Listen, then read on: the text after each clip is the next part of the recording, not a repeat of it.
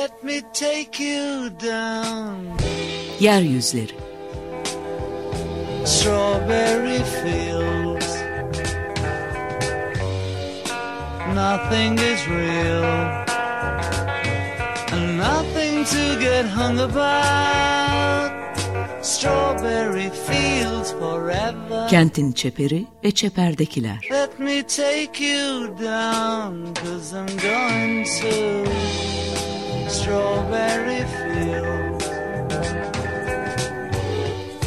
Hazırlayan ve sunanlar Murat Güvenç, Aysim Türkmen ve Deniz Gündoğan İbrişim.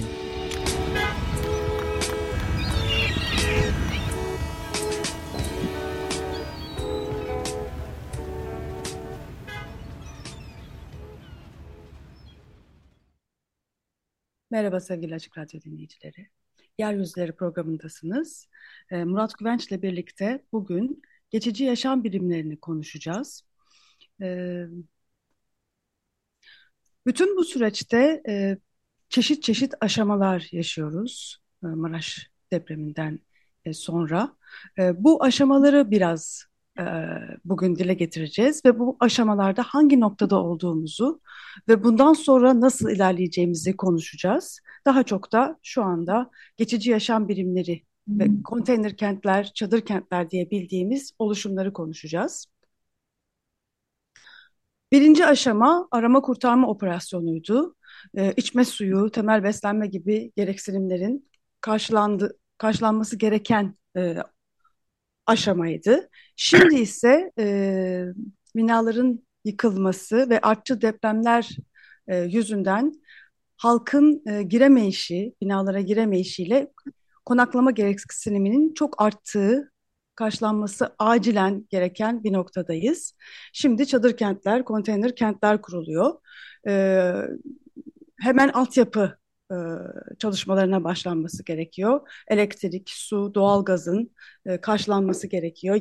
Yeni sağlık hizmetlerinin oluşması gerekiyor. Şimdi bu e, bu soru bu, aşamadan sonraki aşamada ise üçüncü aşamada ise e, artık bu e, geçici çözümlerin kalıcı çözümlere e, gidene kadar sürdürülebilir olacak halde e, tutulması gerekiyor. Bu çok acayip önemli bir aşama aslında. E, ondan sonra da bütün bu e, süreçten sonra kalıcı çözümler nasıl oluşacak? Bunların konuşulması gerekiyor. E, şu anda e, aslında bu bahsettiğim bu dört aşamalı süreci e, Habertürk'te yayınlanmış olan 17 Şubat 2023'te yayınlanmış olan Olaylar ve Görüşler programında İlhan Tekeli dile getirdi. Bugün biz de programımızda e, bu e, programda da televizyon programda da yayınlanmış olan bütün bu e, konuları burada da ele alacağız. Daha çok da şu anda olduğumuz bu ikinci aşamayla ilgili yani konteyner kentler, çadır kentlerle ilgili e, sürece odaklanacağız. Evet, e, bu program e, deprem olduğundan beri televizyonda sabahtan akşama kadar dikkat ediyorsunuz. Artık programlar olan yayın programlarının dışına çıktılar. Deprem bir özel program olmaktan çıktı. Depremden başka bir program yok şimdi. Hiçbir, hiçbir programda, e, hiçbir televizyon serisinde depremden başka bir şey konuşulmuyor. Ama tabii böyle deprem konusunda e, özlü, anlamlı, içerikli bir konuşma yapmak o kadar kolay değil. Genellikle insanlar ve de deprem de tabii çok boyutlu bir e, olay. Bunun e, bunun yer birimlerini ilgilendiren e, tarafı var. İşte yeryüzünün kayaçları nasıl, e, örtüler nasıl, e, yeraltı suları nasıl, nerelerde kaya zemin var, nerelerde yumuşak zemin var. Bunlarla ilgili tabii yer bilimlerinin bize öğreteceği kıyamet kadar şeyler var. Öte taraftan şeyin yer bilimleri bize e, yer bilimlerinin de bir tarihi var.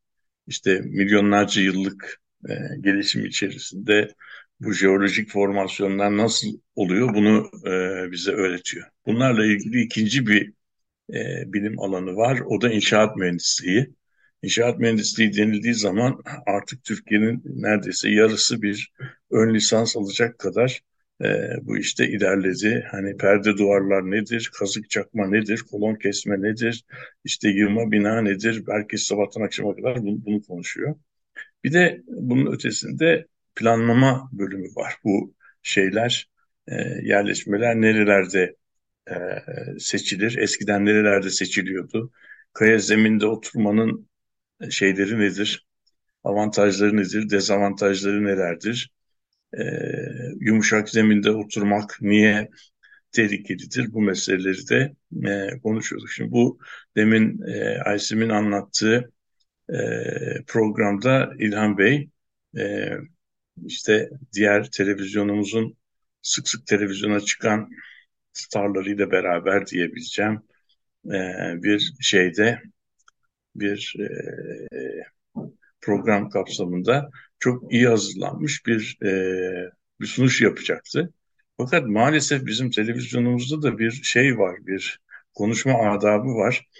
Biz e, e, biraz bir şey anlamaya başladığımız zaman hemen lafa girip yani siz bunu demek istiyorsunuz, öyle değil mi filan e, şeklinde lafa girip e, konuşmanın e, sürekliliğini eski Osmanlıca insicam yani birbirine argümanların birbirine takılma biçimine de müdahale ediyoruz. Öyle olduğu zaman da konuşmanın bütünlüğü ortadan kalkıyor.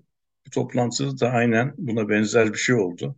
Biraz da şeyde e, sosyal medyada da ya ne lafa giriyorsunuz adam bunu güzel güzel anlatıyordu niye bozdunuz diye de böyle bayağı e, şeyler de oldu, reaksiyonlar da oldu.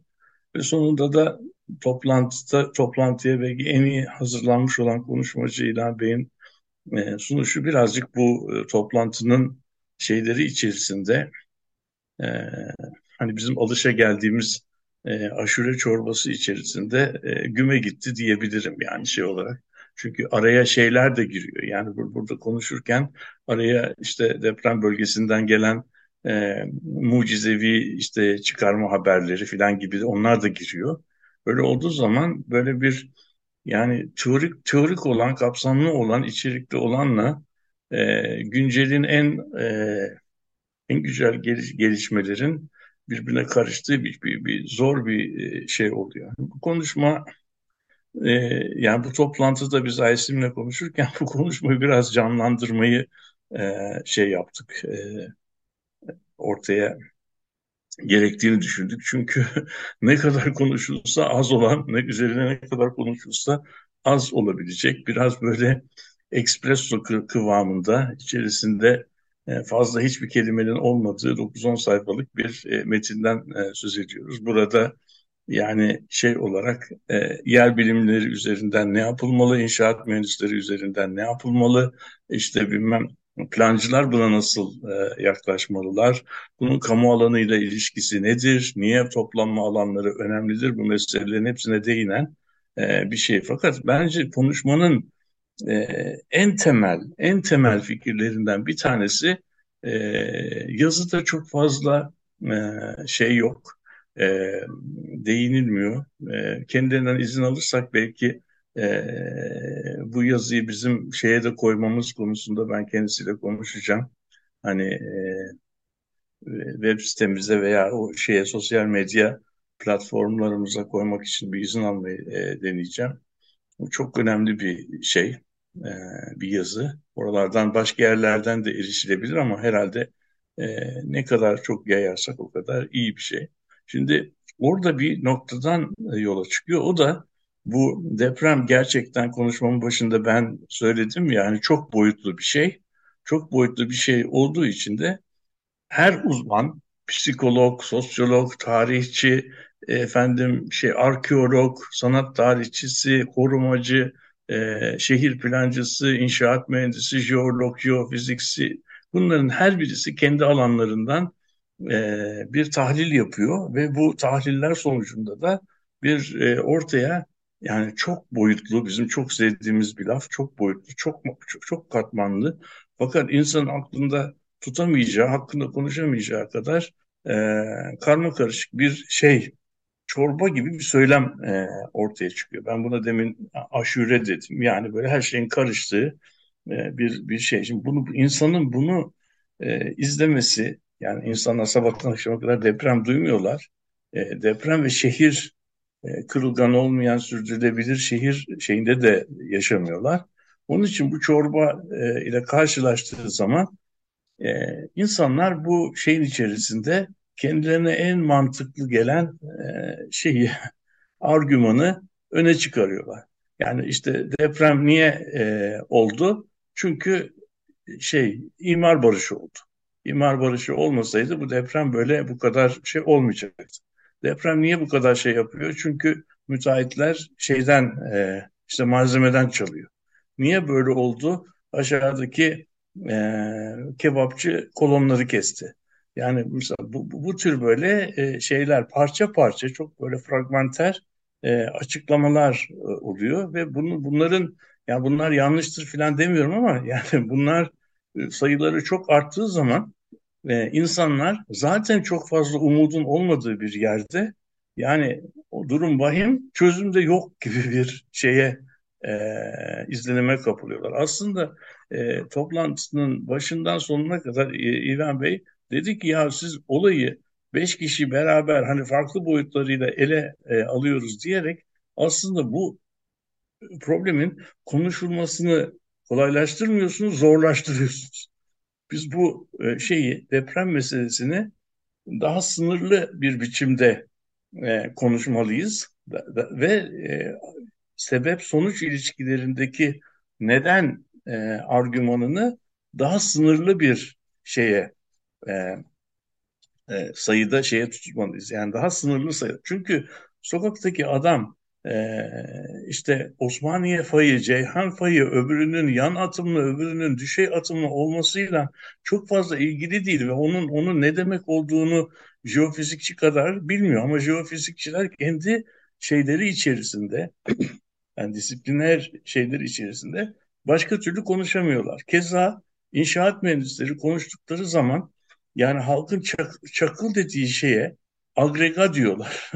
yani kendi dillerinde buna agrega diyorlar. Agrega kelimesini de Fransızca bilmeyen kimse anlamıyor. İnşaat mühendisleri bunu anlıyor. E, şöyle olduğu zaman yani uzmanlar konuştukça e, bence izleyicilerin kafası daha da e, karışıyor. Yani şeyden sonra e, yani bu tür programlar böyle e, yani çözdüklerinden sanki daha fazla e, iletişim problemi e, yaratıyorlar gibi bir, bir şey var. Onun için daha sınırlı sayıda e, daha sınırlı sayıda şeyle e, biz buna e, yaklaşmalıyız e, dedi. Yani sayıları sınırlandırmalıyız dedi. Ben bunu birkaç tane argüman üzerinden açmaya çalışacağım e, dedi. E, fakat gerisini getirmesine bizim starlar tarafından çok fazla şey yapılamadı. Zannediyorum bir tane argümanını açabildi. O, o da çok önemli bir argüman ve e, topluma da bir bir çeşit o psikiyatride kullanılan ayna metaforu vardır ya. Yani bizim ne kadar iki yüzlü insanlar olduğumuzu ve bu iki yüzlülükten vazgeçmediğimiz süre içinde de bizim bu bu tür şeyler, e, tabii doğal afetler, tırnak içinde söylüyorum, doğal afetler konusundaki şeyimizi, e, şaşkınlığımızı çok fazla aşamayacağımızı söyledi. O yüzden bu e, şeyin, e, metnin üzerinde biraz daha durmaya e, karar verdik. Şimdi şey, e, yani demek ki bunu sınırlı sayıda e, sınırlı sayıda argüman üzerinden bu meseleyi nasıl e, ele alabiliriz e, şey üzerinden e, durdu. E, yani bunu bunu e, şey biraz tarihsel bir analiz yaptı ve e, şeyin aslında bu depremin Türkiye kent tarihinin farklı dönemlerinde ev, evrimlerinde nasıl e, hep yeniden yeni baştan e, tanımlanmak zorunda kaldığını e, anlattı. İşte Osmanlı döneminde Cumhuriyet'in ilk başlarındaki şeyde e, dönemde deprem ne vaziyete geliyordu? 1950'lerden sonra kendisinin popülist mobil, e, modernite dediği çok partili rejimde e, bir tarafta seçmen e, kitlesi var, oy kaygısı var. Bir tarafta karar vericiler var. Karar vericiler yeniden seçilmek istiyor. Yeniden seçilmek için oy ihtiyaçları var.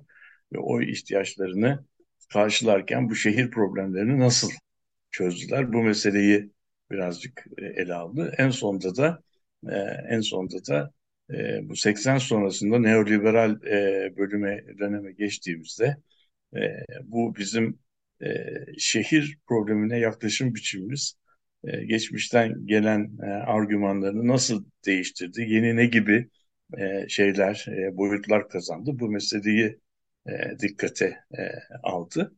E, bunu biraz e, bu programda e, e açmaya çalışacağız Aysim'le. Ben sözü şimdi biraz Aysim'e e, bırakayım. Belki bir toplayıp başka bir for, soru formu, e, formuna getirebilir bu şeyi, ön açıklamayı. Evet, e, benim e, bu e, çalışmada e, yani bu e, programda dile getiremediği çalışmada e, okuduklarımdan en çok dikkatimi çeken yerlerden bir tanesi de aslında Türkiye'de bu e, yer bilimleri alanında e, yeterince bilim adamı var. E, ikinci aşamada gerekli olan mimarlar, mühendisler, kent ve bölge plancıları da var. Hı hı. Yani aslında hani her şey var. Aşurenin bütün şeyleri var. Ingredient. her evet. şey var ama çok ciddi de bir yetersizlik var. Çok evet. ciddi de e, çok çok ciddi de e, felaketler oluyor. E, ve bu felaketler e, bir türlü önlenemiyor. Herkes günlerce konuşuyor bir depremden sonra. Günlerce bilgi birikim oluyor ama sizin dediğiniz gibi o kadar çok şey söyleniyor ki ne yapacağız şimdi dediğimiz zaman her hepimiz havalara bakıyoruz. Evet. Yani ee, bu, şimdi buradaki e, hani e, noktalardan bir tanesi e, tıkandığı alanlardan bir tanesi sanırım. E, yani bütün bu bilgilerle, teknolojilerle ve kapasitelerle e, çözüme ilişkin e, tercihler, stratejiler geliştirilemiyor. Evet. Bunda da tıkanan nokta, en önemli tıkanan noktalardan bir tanesi müteahhitlik sektörü. E, şimdi burada aslında bu da çok ilginç çünkü Türkiye'de çok ciddi müteahhitlik firmaları var ve e, çok büyük işler yapıyorlar. Yani e, mesela Çanakkale Köprüsü'nden bahsetmiştik biz 3-4 program önce. Yani Çanakkale Köprüsü'nü yapan e, kapasite var Türkiye'de müteahhitlik sektöründe. Dünyanın en önemli e, müteahhit lik e, firmaları Türkiye'den çıkıyor ve büyük işler yapıyorlar dünyada, Türkiye'de de. Şimdi burada da ikili bir yapıdan bahsediyor İlhan, İlhan e, Tekeli. Yani bu bu kapasite var ama bir yandan da diğer yerde yani bu kentsel dönüşümdeki mesela binaları yapan, gece konduları apartmanlara dönüştüren bir başka e, müteahhitlik sektörü daha var ve bu burada çok ciddi bir sorun var yapsatçı evet. olarak e, adlandırdığımız bu alan e, o yukarıda bahsettiğim, demin bahsettiğim şeyleri e, bir türlü e, damatıp bu alana e, yerleşim birimlerine aktaramıyor, akıtamıyor. Burada çok ciddi bir tıkanıklık söz konusu. Evet, şimdi orada e, bizim bu e, Aysin bunu çok iyi e, derledi yer bilimleri alanında dünyanın Türkiye'deki bilim adamlarına öğretecek hemen hemen hiçbir şey yok. Yani bizim yer bilime katkı yapan e, bir yer bilim, e, bir bilim adamları e, camiamız var. İnşaat mühendisliğine alanına gelindiği zaman keza dünyada en önemli işleri başaran, dünya çapında uluslararası yarışmalar kazanan, e, ihaleler gerçekleştiren e, uluslararası alana hizmet şey ihraç eden bir inşaat sektörü var. Fakat şehirlerimizde böyle bir şey olduğu zaman bir e, bir e, felaketle, afetle karşılaştığımız zaman bu e, her iki alandan da yeterince şey alamıyoruz. Her iki alandan da yeterince ilgi alamıyoruz.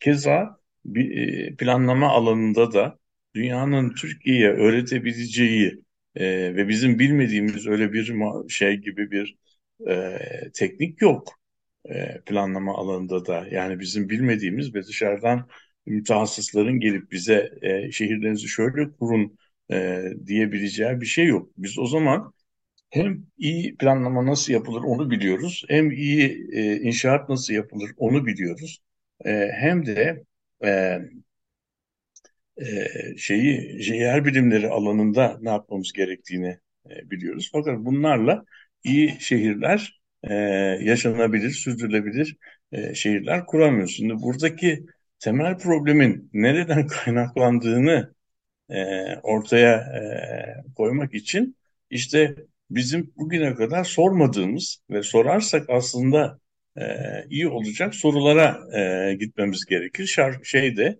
bu İlhan Bey'in de e, toplantıda yaptığı konuşmanın ana fikri oydu ve İlhan Bey de bu fikrini aslında e, bir şeyde yazılı bir versiyon halinde de e, toparlamıştı. Yani ne yazık ki o programın e, şeyinde e, bunu açamadı. Ama e, kanalda e, bunun e, zannediyorum farkında. Nitekim bu konuşmadan sonra İlhan Bey'i e, bir başka programda bu sefer görüşlerini böyle müdahalelere açık kalmadan rahat rahat açık e, şey yapabileceği, anlatabileceği, tartışabileceği bir programa davet ettiler. Ben de heyecanla programı e, bekliyordum ama o gün program saat 9'da başlayacaktı. 8'i 7 geçe bu ikinci depremler oldu. Programda bu sefer tekrar ertelenmek zorunda kaldı. Yani bizim burada konuştuğumuz mesele e, kamuoyunun e, gündemine tekrar e, gelecek. Yani bizim buradaki şeyimiz bugün burada e, yapacağımız tartışma aslında e, öbür e, daha önceki program üzerinde bir değerlendirme ve belki de yeni programda tartışılacak konulara ilişkin bir giriş e, niteliği e, taşıyabilir.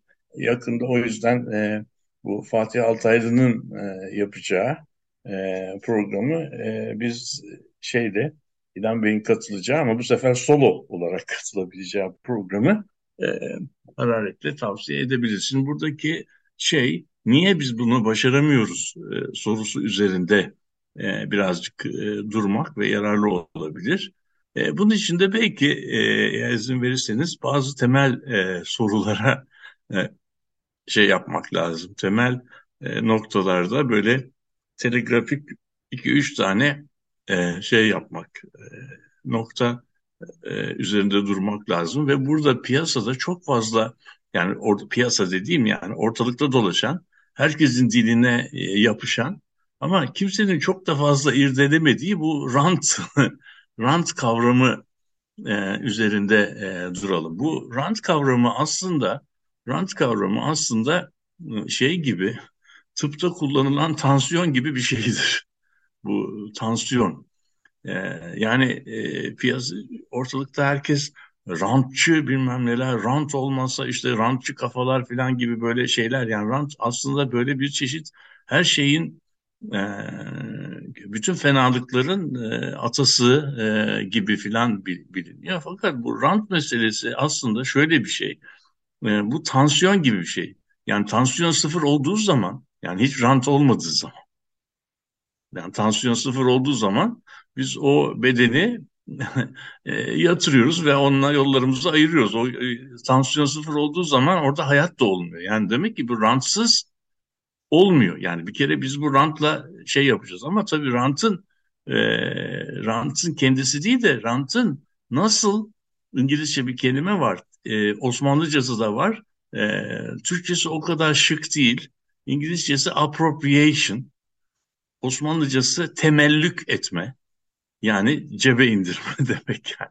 Bu rantın nasıl e, kişiselleştirildiği, appropriate edildiği, bu ranttan nasıl yararlandırıldığı meselesiyle. Bu rant problemi dediğimiz zaman aslında biz tansiyonu değil de tansiyonun e, toplumca nasıl veya bu rantın toplumca nasıl denetlendiği yine, e, üzerinde duruyoruz. Bu rant meselesi e, bizim bütün bu deminden beri konuştuğumuz kolon kesmelerin işte bilmem e, imar aflarının şehirleri e, yumuşak zeminlere e, kurmanın arkasındaki e, driving force. Ama bakıyoruz, etrafımıza bakıyoruz. Bizim e, Kapıkule'den dışarıya çıktığımız zaman bu rant meselesi Türkiye'deki kadar yine etkili ama Türkiye'deki kadar etkili değil, biraz daha etkili. Yani Türkiye'den uzaklaştıkça ve batıya doğru gittikçe bu rant meselesinin etkisinin daha böyle azaldığını görüyoruz. Ve e, mesela bugün dinleyicilerimiz şey yapabilirler. Google Earth diye bir şey var yani o bilgisayarda. Oradan mesela çeşitli Avrupa şehirlerinin e, isimlerini yazabilirsiniz. Onun karşısına karşınıza haritalar geliyor. Yani mesela orada Berlin'in ismini yazın, Paris'in ismini yazın, Viyana'nın ismini yazın veya daha şey, Graz şehrini yazın, Belgrad şehrini yazın, Sofya şehrini yazın. Yani bizim yakınlarımızda. Selanik şehrini yazın, komşularımızda. Bunların hiç, bu resimleri geldiği zaman bunların hiçbirisinde gördüğümüz şey, doku, e, İstanbul yazdığımızda karşımıza gelen dokuya benzemiyor. İstanbul yazdığımızda yani böyle bir karşımızda e, bir e, coğrafi e, okyanus üzerinde yüzen kocaman bir ada gibi bir şey var. Bunun arasında hiç boşluk yok. Aralarındaki boşlukların hepsini biz kaldırmışız. Yani e, benim gençliğimde böyle e, otobüsler vardı. Otobüslerin biletçileri de vardı. Biletçilerin en fazla sinir oldukları şey o e, otobüsün veya tramvayın sahanlığında insanların birikmesi ve e, ortalardaki yani yolcuların yaşadığı yerlerde fazla insanların oraya gitmemesi. O yüzden de şey e, biletçiler sürekli olarak bu ortadaki boşlukları dolduralım derlerdi. Yani arkadaşlar ilerleyelim. İlerleyelim ki o sahanlık boşalsın oraya daha fazla e, şey binebilsin. İşte bizim şehirlerimiz biraz böyle e, hemen hemen hiç boşluksuz büyümüş şehirler. Bu da bu rantla ilgili bir şey. Öbür tarafta da e, şey rantın o bizimki biz biz bizden daha farklı biçimlerde appropriate edildiği yani mülk sahipleri arasında bizden daha farklı paylaşıldığı şehirlerde Londra'da, Fransa'da, bilmem e, İtalya'da dahil. Tamam Özellikle İtalya'nın kuzeyindeki şehirler dahil.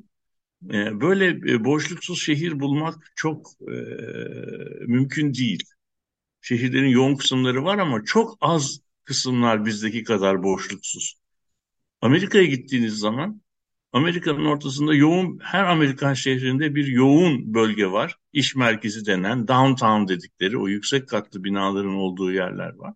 Ama oradan biraz uzaklaştığınız zaman çok daha düşük yoğunluklu, insanların bisikletle gezebildiği daha az yoğunluklu bir e, şey, suburbia veya işte kent çeperlerine doğru e, geçebiliyorsunuz. Yani kent aslında bu merkezi yerle şey arasında bu çeperler arasındaki ilişki üzerinden şekilleniyor. Fakat bizimkine başladı, bizim memleketimize başladığınız zaman e, maşallah bir başlıyoruz çeperden şehrin merkezine gelene kadar hemen hemen hep aynı yoğunlukta geliyoruz. Yani yoğunlukta bir farklılaşma olmuyor. Yoğunluk farklılaşma olabilmesi için çok çok uzaklara gitmek lazım. Şey, o şehir artık kırsal alana girmemiz lazım. Çok çok alanlara Şehir bizde böyle aynı yoğunlukta olan bir doku. Niye bu oluyor? O da şundan oluyor. Çünkü şehir denilen hikaye esas itibariyle e, toplumların mesafe yani bir yerden bir yere gitmenin e, caydırıcı etkisini caydırıcı etkisini en alt düzeye indirmek için buldukları binlerce teknolojiden oluşuyor. Şehir o demek mesafenin caydırıcı etkisi demek de şu demek. İnsanlar aslında e, şey olarak eğer e, yani bir e, doğa kelimesini kullanmak çok doğru değil ama insanlar genellikle eforlarını en alt düzeye indiren şeyler, e, nasıl diyeyim, varlıklar ve şehirle ilgili şeyde de şehirleri öyle örgütlemeye çalışıyorlar ki bir yerden bir yere gitmenin e, nasıl diyelim e, insanları itici etkisi en alt düzeyde olsun. Şehirler öyle örgütlensin ki bir yerden bir yere gitmenin zorla, zahmetli, itici etkisi en alt düzeye insin. Onun için şehri düzenlerken insanlar e, bir e, şeylere dikkat ediyorlar. Bizim gündelik alışverişimizi yaptığımız yerler hemen elimizin altında olsun. Yani gazete aldığımız, kibrit aldığımız, işte bilmem şey aldığımız, süt aldığımız, e, margarin aldığımız e, ve bunları satan dükkanlar bizim elimizin altında, yakınımızda olsun. Ama nişan yüzüğü, nişan yüzüğü, buzdolabı veya işte bilmem beyaz eşyayı biz çok fazla sık almadığımız için, şey, nadiren aldığımız için bunlar şehirlerden daha yani kendi oturduğumuz yerlerden daha e, uzakta olabilirler. Onun için insanlar e, şehri e, ve kullandıkları nesneleri o nesnelere ulaşmak için kat etmek zorunda oldukları mesafeyi en alt düzeye indirecek şekilde e, örgütlüyorlar. Yani bizim gündelik ticaretimiz elimizin altında oluyor ama nişan yüzüğü, işte bilmem e, düğün elbisesi veya işte bilmem e, mezuniyet e, balosuna giyeceğimiz elbise filan gibi hayatta insanın bir veya iki kere e, alabileceği tür şeyler de bizim e, uzağımızda oluyor. Biz Şimdi onları tam daha... burada ben bir şey söylemek istiyorum. tabii, ee, tabii. Yani tam da dediğiniz şeyle ilgili e, çok önemli bir şey söylüyor İlhan Tekeli. E, şimdi e, mesela bütün bir şehir yıkılıyor ve o şehrin altından fay hattı geçiyor. Bunu biliyoruz. Ama gene şehir aynı şekilde orada aynı merkezlerde birebir aynı şekilde yapılıyor. Şimdi bu Çünkü, çok enteresan bir nokta. Yani, bu, yani bunu biliyoruz. Hani bu evet. defalarca yani Erzurum depreminde evet. kanıtlandı. Yani bir Düzce'de de yani Düzce'de de kanıtlandı. Şimdi evet. bunun bu, gene böyle olacağını bu 10 ilde de biliyoruz. İstanbul'da evet. deprem olursa gene böyle olacağını da biliyoruz. Evet. Sizin demin bahsettiğiniz sebeplerden de dolayı. Evet. Şimdi, Şimdi demek bu, ama burada burada o zaman ne olacak? Tekrar mı öleceğiz? Hayır. Böyle olmak zorunda da değil. Değil. Yani çünkü Şimdi. burada e, tam bu fay hattının geçtiği alanlarda bile bazı binalar yıkılmıyor. Yani Evet. E, tekrar Şimdi, bu binaların etrafında zaten örgütlenmeler olacak. Evet. İnsanlar şimdi... e, tekrardan buralara gelecek.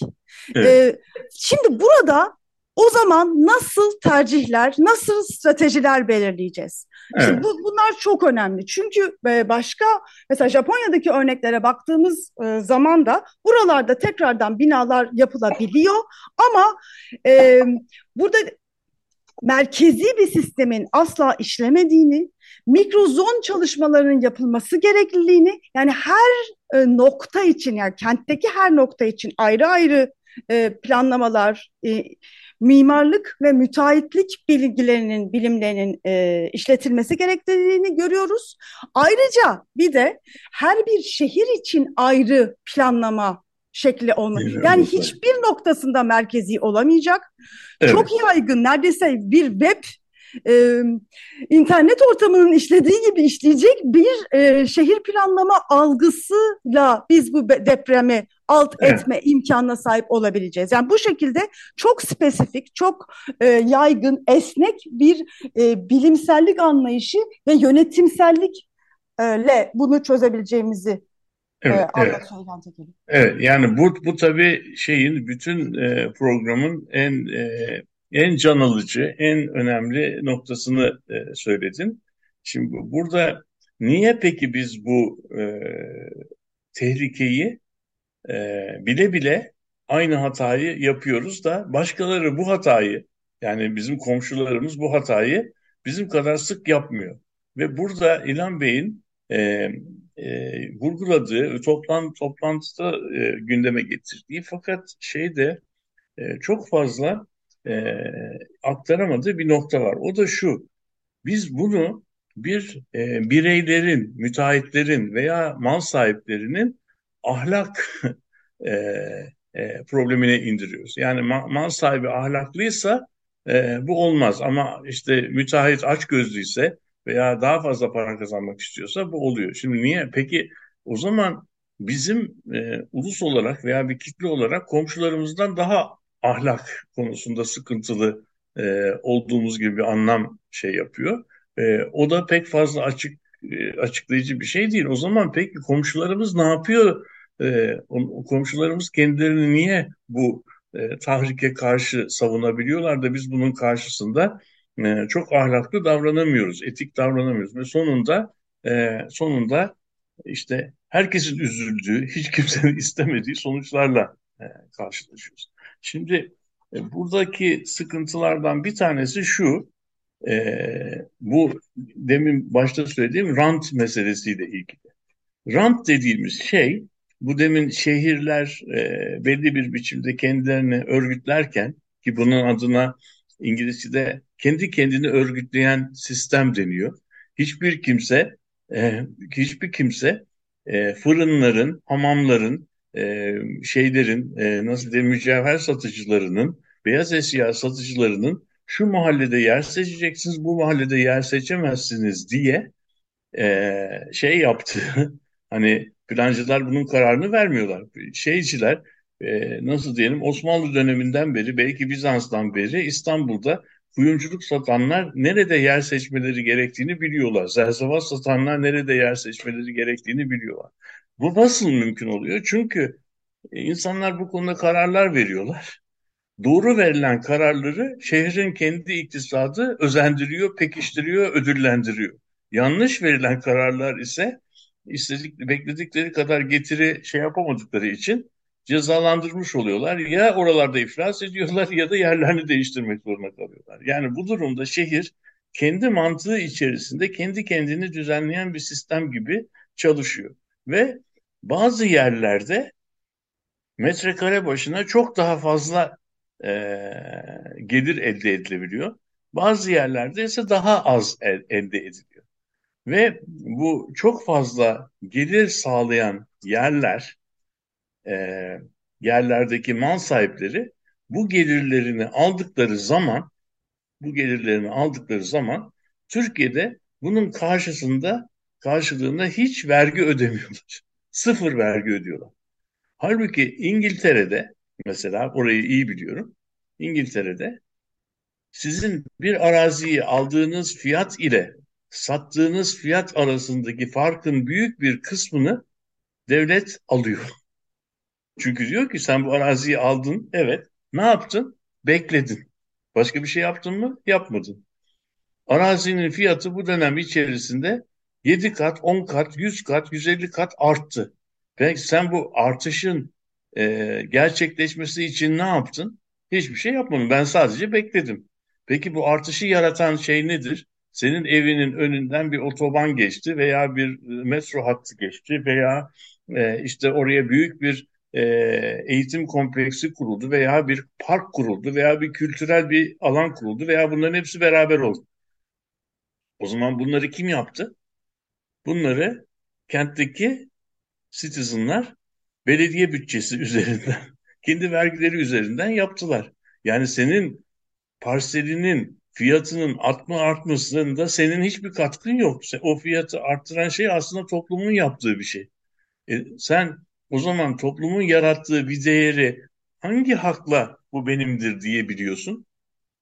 Sadece senin mülkiyet hakkın var. Mülkiyet hakkın senin toplum tarafından yaratılmış olan bu değeri toptan yüzde yüz cebe atmana izin verir mi vermez mi? Bütün tartışma bu nokta. Bu rant meselesi buradan çıkıyor işte.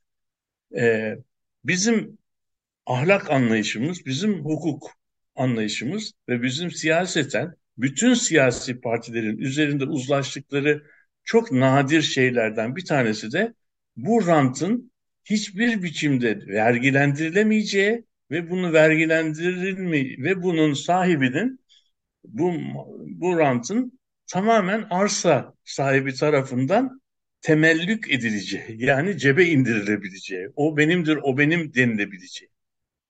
Bunu yaptığımız zaman hiçbir şekilde bir katkıda olmayan e, mülkiyet birimlerimiz bize inanılmaz büyüklükte neler sağlıyor? Gelirler sağlıyor. Rant dediğimiz zaman biz bu oyundan bahsediyoruz ve bu oyunun bu yönünü, yönünü hiç tartışmıyoruz. İşte tartışmadığımız noktaya da İlhan Bey iki yüzlülük diyor. Yani şehirde her şeyi tartışıyoruz ama bunun ne kadar haklı olduğunu, ne kadar adil olduğunu, ne kadar meşru olduğunu tartışmıyoruz. Bu tartışma, bunu tartışmadığımız zaman o şehirde elinde gayrimenkul tutanlar oluşumuna hiç katkıda bulunmadıkları toplumsal olarak de, yaratılmış olan bir de, pastadan diğerlerinden çok daha büyük pay alıyorlar. Bu, Ee, bu, şimdi bu işte burada rant denen şey bu. Yani. acayip e, bir durum e, söz konusu hakikaten. Yani şimdi son dönemde de eğer e, düşünürsek e, bu rantın en önemli noktalarından bir tanesi de aslında gecekondu bölgelerinin dönüşümüydü. Tabii, Yani şu- gecekondu çok e, aslında kilit e, bir şeydi e, tabii, Türkiye için. Çok acayip önemli aslında e, bence politik e, olan bir dönüşümü yarattı. Yani bugünkü iktidarın da Aynen. aslında bugün olduğu yerde olmasının esas sebeplerinden bir tanesi gece kondularla e, olan bağlantısı, oralarla olan Evet, ilişkiyi diğer evet, e, aslında siyasi e, e, seçeneklerden daha iyi kullanmış olması aslında burayı evet. çok daha görüp bunu iyi kullanmış olması. E, şöyle bir durum var yalnız yani bu e, gece kondular kendi başlarına aslında çok yaratıcı, e, çok enteresan şekilde e, Türkiye'deki finansal problemleri, barınak problemlerini kendi başlarına çözdüler. Orada e, çözümler oluşturdular.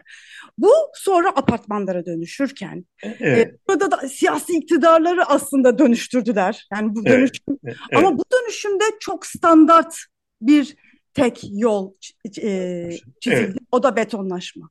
Yani onu bütün anlatayım. Onu bütün anlatayım. gece kondular sadece beton yapılara dönüştü. Dönüştü. Ya bu Evet, e, yaklaşık şu anda e, kaç yılında başladı diyelim? 80 yılından şu ana evet, kadar hala daha dönüşen bu standart bir biçimdeki dönüşme aslında bugünkü felaketlerinde olmasındaki en önemli sebeplerden bir tanesi. Burada aslında şimdi demin de bahsettiğimiz bu farklı zemin alanları, farklı sizin bahsettiğiniz rant alanları, bütün bunlara yönelik maddi e, farklılıkları, sınıfsal farklılıkları da gözetip buna göre eğer dönüşümler, betona da alternatif yollar sunularak dönüşümler sağlanabilseydi çok farklı olurdu. Bugün aslında gene aynı şey söz konusu. Şimdi en çok yıkılmış yerlerden bir tanesinden bahsediyoruz Antakya'da.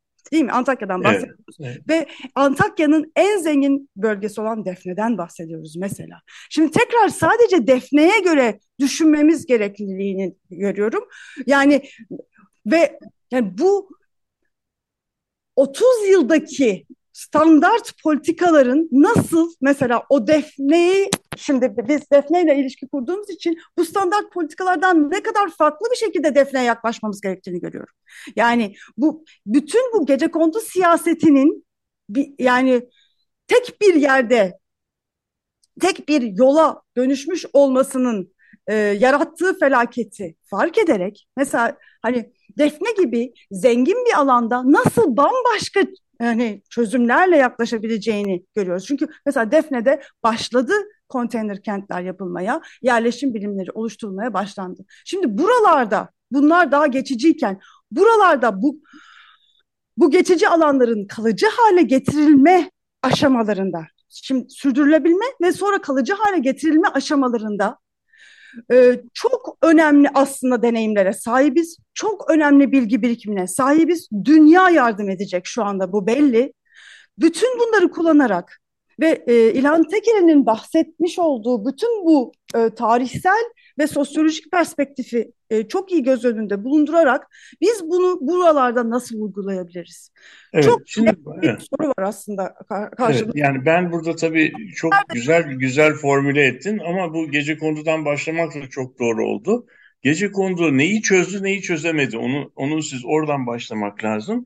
Gece kondu aslında Türkiye'de göçmenlerin modernite projesi içerisinde o dönemin idaresinin çözemediği bir yerleşim problemini çözdü. E, 1980'e kadar gece konuda zaman içerisinde yaşam kalitelerini de arttırdılar.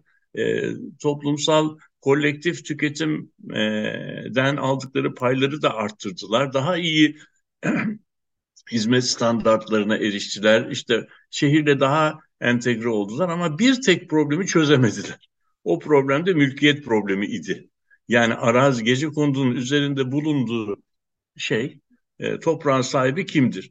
Bu mülkiyet problemi çözülemediği için şehirlerde ikili bir yapı oldu.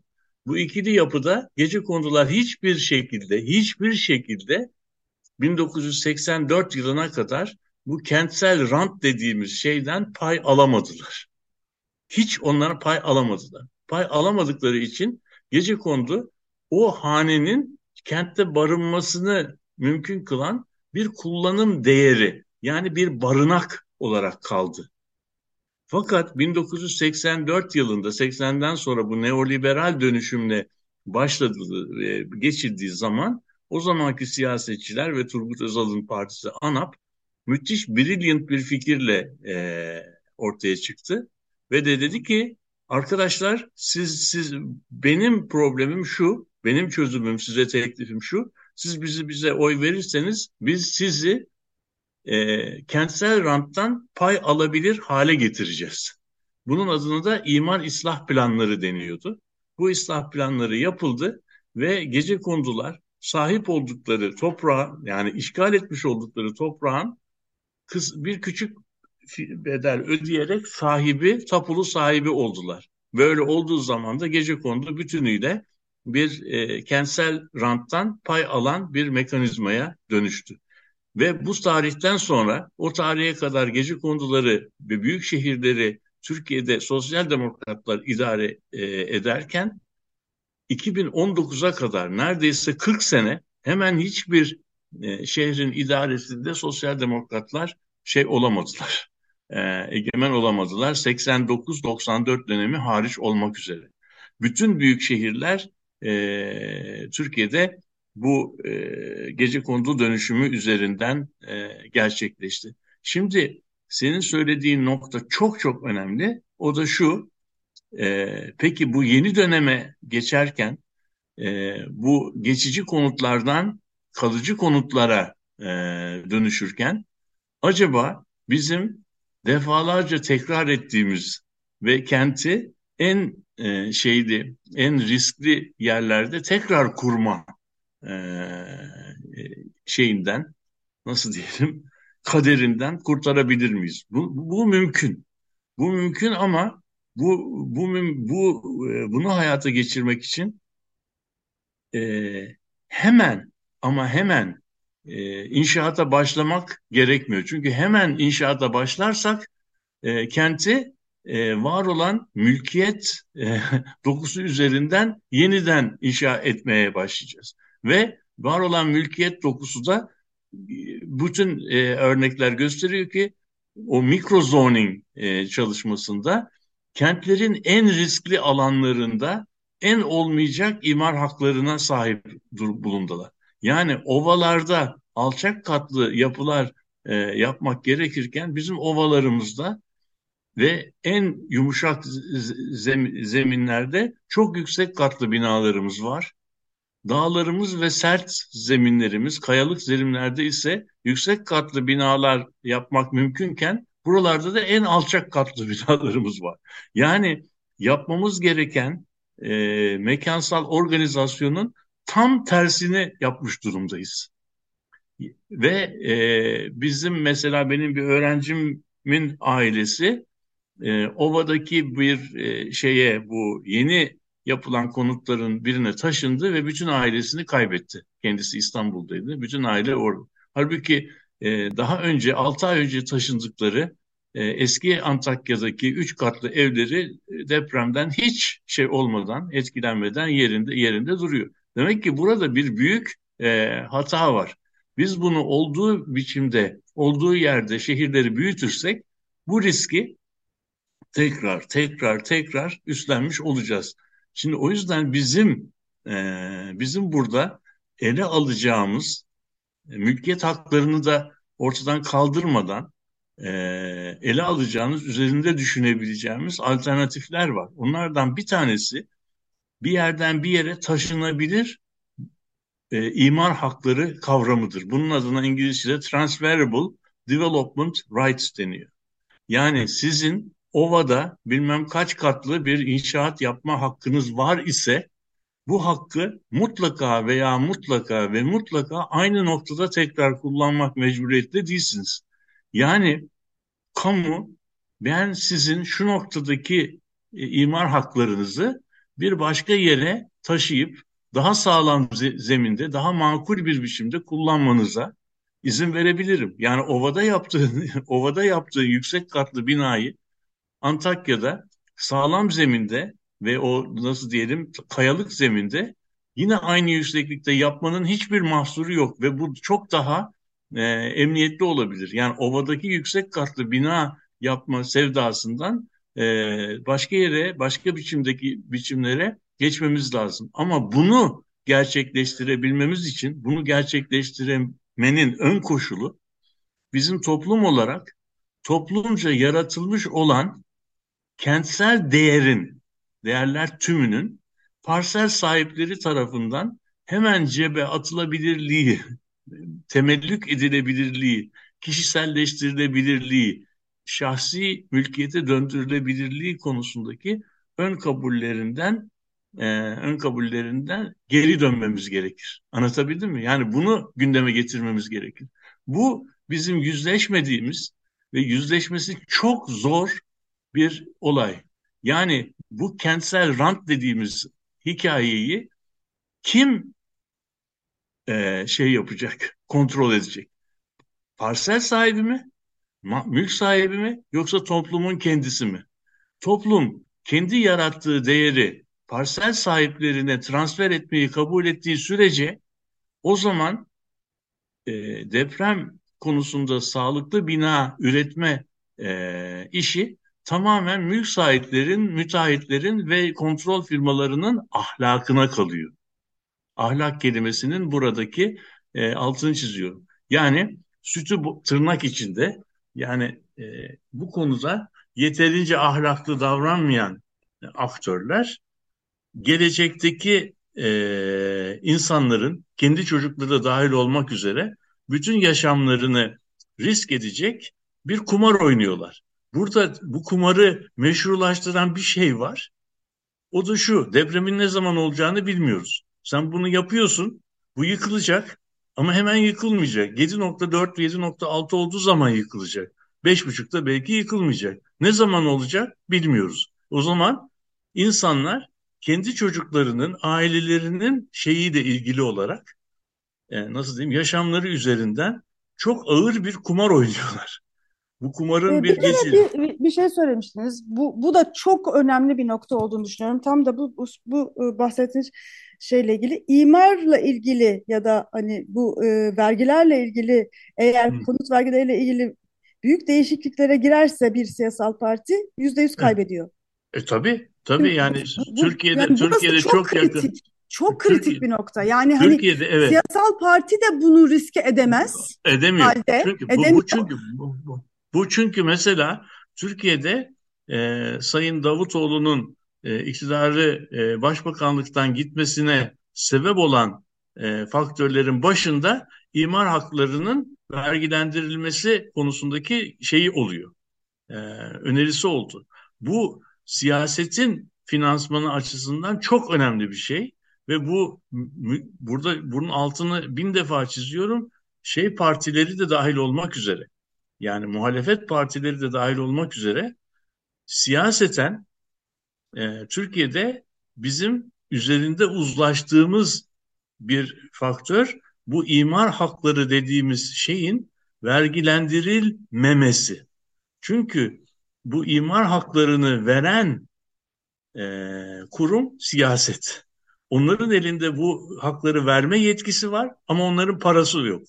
Parası olanların da elinde para var fakat o yetki yok. O yüzden yetkiyle para birleştiği zaman da bu imar hakları aslında Türkiye'de kentsel siyasetin finansmanı e, konusunda e, muazzam bir kaynak yaratmış oluyor. Ama bu kaynak bu biçimde e, kullanıldığı zaman da işte son derece kırılgan, sürdürülebilir olmayan ve de çoluk, çocuk, ailenin herkesin yaşamını tehdit, e, tehdit eden bir kumara dönüşüyor.